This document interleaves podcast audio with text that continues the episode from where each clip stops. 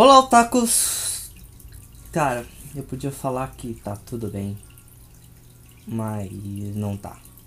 Um podcast com um tom um pouco diferente, um tom um pouco de homenagem a um dos autores mais importantes, se não o mais importante dentro do seu gênero. É... Bom, hoje, 7 de julho de 2022, Kazushi Takahashi morreu. Para quem não conhece esse nome, ele é simplesmente. Bom, ele simplesmente escreveu Yu-Gi-Oh! Só Yu-Gi-Oh! O maior gênero de cartas em mundo animado já feito. É... Algumas pessoas irão dialogar, falar qual é o melhor jogo de cartas de todos os tempos. Vai ficar lá entre Pokémon, é, Magic Yu-Gi-Oh! Bom, é... eu sempre fui um fã de TCG, então sempre gostei muito de jogar Magic e Pokémon, principalmente Pokémon. Tenho uma coleção de mais de 5 mil cartas aqui em casa e já joguei também bastante Yu-Gi-Oh! Tanto no Play 2 quanto a versão para Android. E cara, Takahashi é simplesmente incrível. Ele é uma pessoa.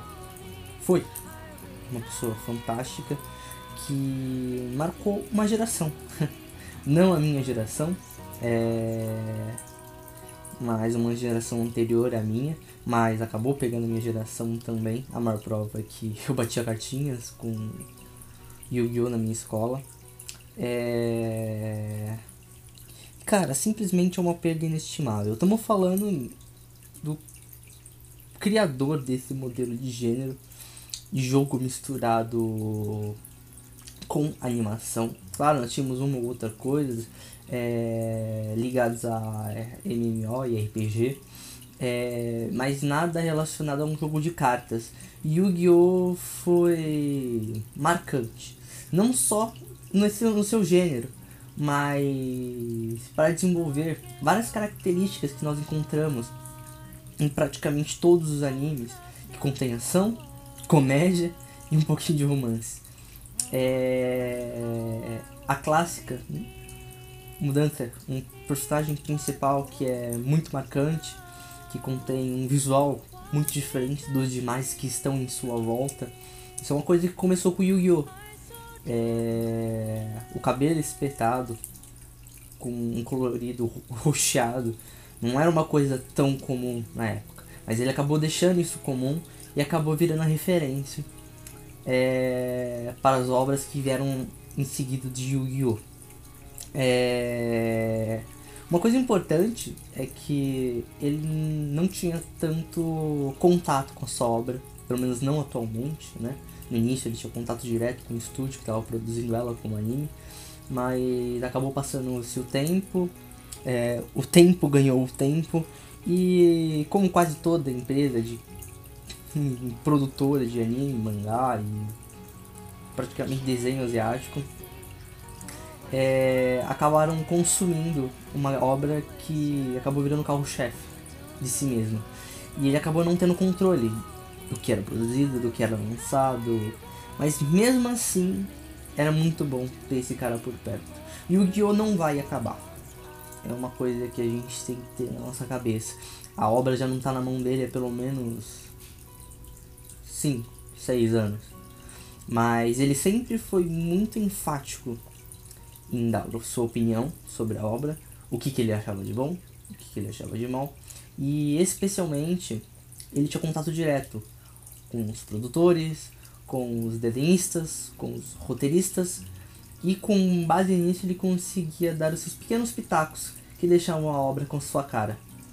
Então, Yu-Gi-Oh pode mudar muito sem esse cara por perto. Ou pode mudar nada, né? Às vezes as pessoas elas entendem a importância daquele cidadão e acabam ajudando e querendo deixar a obra mais à sua cara. É... Ele acabou sendo encontrado morto, né? Ele morreu afogado pelo menos é uma das teorias. É, ele saiu para nadar um, um dia e foi encontrado outro, morto na costa de Okinawa, se eu não me engano. E além de um grande criador de um mangá, um, além de um grande desenhista, é, que eu irei citar um pouco mais à frente sobre as suas capacidades de criação e design, é, ele também era um grande criador de jogos. Mas não tô falando de só de Yu-Gi-Oh! Acho que quem leu os primeiros capítulos de Yu-Gi-Oh! ou quem teve a chance, você não teve, dá uma lida, faz muito bem. É uma obra clássica que pelo menos deveria ser lida uns 10 ou 15 primeiros capítulos para você entender como funciona, funcionava a mente desse cara, que era simplesmente um gênio da sua geração. É, não tinha só Yu-Gi-Oh! dentro de Yu-Gi-Oh! era perceptível que ele tinha um, um gosto a mais por jogos. Então ele produzia jogos, ele criava jogos, é, e dentro de jogo ele deixava, dentro de Yu-Gi-Oh ele deixava vários caracteres é, indicando que ele era um excelente criador de jogos. Tanto jogos caseiros, que você jogaria com seus amigos, quanto jogos online. Alguns jogos muito complicados, outros jogos mais simples. E uma coisa que eu me lembro muito bem é a primeira vez que eu ouvi o nome de Takashi é Bom, basicamente eu lembro de um amigo meu, o Eduardo, que adorava jogar Yu-Gi-Oh! E ele chegou a mim e falou, Pedro, você viu que o Takahashi ele vai lançar Trump? Falei, quem é Takahashi? Aí ele, o criador de Yu-Gi-Oh! Eu falei, ah, então vai ser uma pegada igual de invocação de monstros. Aí ele falou, não, hum, tem a ver com invocação de monstros, mas é uma pegada um pouco diferente. Cara, basicamente ele estava fazendo um, um, jogo chamado Drum que poderia ter tido conteúdo nesses próximos, sei lá, 5 ou 6 anos. Poderíamos ter tido um anime, um mangá, até mesmo um jogo físico em nossas mãos que era basicamente um jogo onde você tinha um conjunto de monstros e as cartas elas tinham, eram baseadas em cartas de baralhos normais, de 21, é, ou de truco, se você preferir. E você tinha que acabar somando as cartas para conseguir invocar um monstro.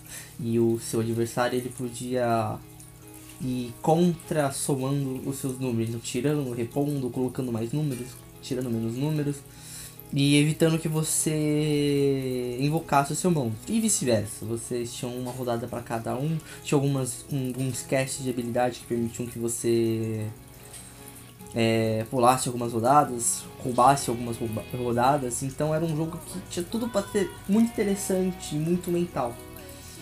E isso é só um exemplo do que esse cara ele produziu. Então, esse provavelmente seria sua última obra. É... Ele já era um, um senhor de meia idade, então 65 anos. É jovem e. Cara, é um gênio da sua geração. Eu não poderia deixar de citar que para mim o Takahashi ele foi um dos melhores, se não o melhor. Um, não, melhor eu não vou falar que é o melhor, mas eu posso dizer que ele foi o pioneiro em design de cores de personagens. O que, que seria isso, Pedro? Basicamente, ele tinha um dom para pintar personagens. É muito comum gente encontrar grandes desenhistas, mas grandes pintores é uma coisa muito complicada. E ainda é um conjunto, né? Um grande pintor com um grande desenhista. É... Takahashi ele tinha essa capacidade. Ele desenhava muito bem e especialmente ele pintava muito bem os cabelos, a expressão facial dos personagens, as cores das roupas. Era uma coisa muito complicada. Normalmente os autores de mangás, quando eles iam passar e iam produzir suas obras para anime, eles tinham suas cores predispostas, mas normalmente não eram eles que eles tinham as cores finais.